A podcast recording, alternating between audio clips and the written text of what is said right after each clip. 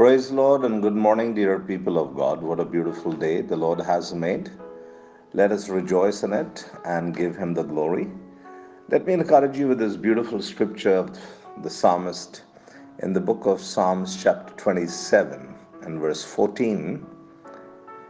The psalmist writes, Wait on the Lord, be of good courage, and He shall strengthen thine heart.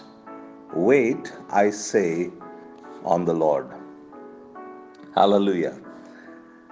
My dear brothers and sisters, when we become impatient and react without thinking, we can do damage to ourselves and others. Sometimes, when we pray and God does not respond quickly enough, we decide to take matters into our own hands and things get worse as a result. When God tells you to wait, He is saying, Trust me with the timing, the ways and means, and you will get a better result. David wrote, I would have lost heart unless I had believed that I would see the goodness of the Lord in the land of the living. Wait on the Lord, be of good courage, and he shall strengthen your heart. Wait, I say, on the Lord. Verse 13 and 14 of the same chapter. It can be tough to wait on the Lord, and it is. It's much easier in the heat of the moment to lose your calm. Stop and look back. How did the hasty and prayerless decisions you made in the past turn out? Do you think the situation will be different? Not a chance. What do you want? Temporary relief or a permanent solution? You know, there's a good saying uh, when I was growing up. Uh, my grandmother used to say, haste makes waste. haste makes waste. When you act in haste, you do things that you end up regretting and having to apologize for. Or worse, justifying yourself. Impulsiveness of King Saul got him into serious trouble, if you remember the story of King Saul. Instead of waiting for the prophet Samuel to arrive and the priests to offer a peace offering to God, ensuring their victory over the Philistines, the Bible records that Saul grew impatient, usurped the role of a priest, and offered the sacrifice himself. So, what happened? When Samuel asked him why did he do that, he replied in 1 Samuel 13:12, I felt compelled. And, and, and what was the result? If you see in verse 13 and 14, Samuel said to Saul, You have done foolishly. Now your kingdom shall not continue.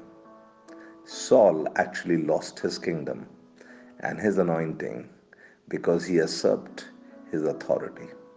He had a kingly mantle, not a priestly mantle, and he missed the point and lost. So, my dear brothers and sisters, wait on God. Wait on God. And I promise you, the timing of God is perfect for your life.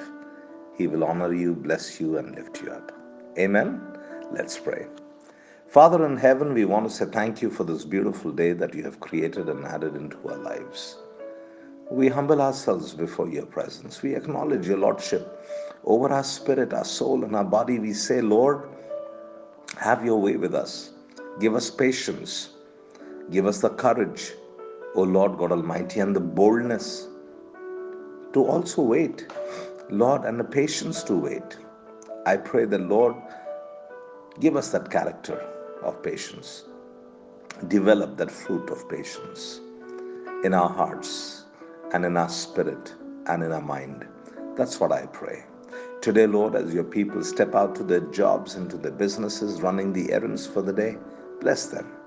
If today people are enjoying their vacation, bless them.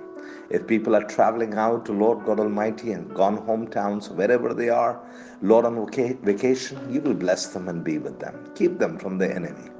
I pray for the ones who are grappling with their health condition. Even right now, Lord, I speak healing into their bodies. I speak healing into their minds. For by your wounds and by your stripes we were healed, and I rebuke every manner of sickness. Get out. and enter into that body or mind again no more. And Lord, I thank you and I bless you. And I give you the praise and glory, honor and dominion, power and authority, because it is all yours.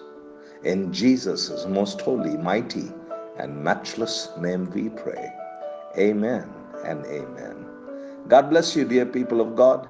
Have a great, big, wonderful day ahead of you, a fantabulous weekend. And I remind you to go into the house of God this Sunday. Worship Christ together with the saints of God. God bless you and bye for now.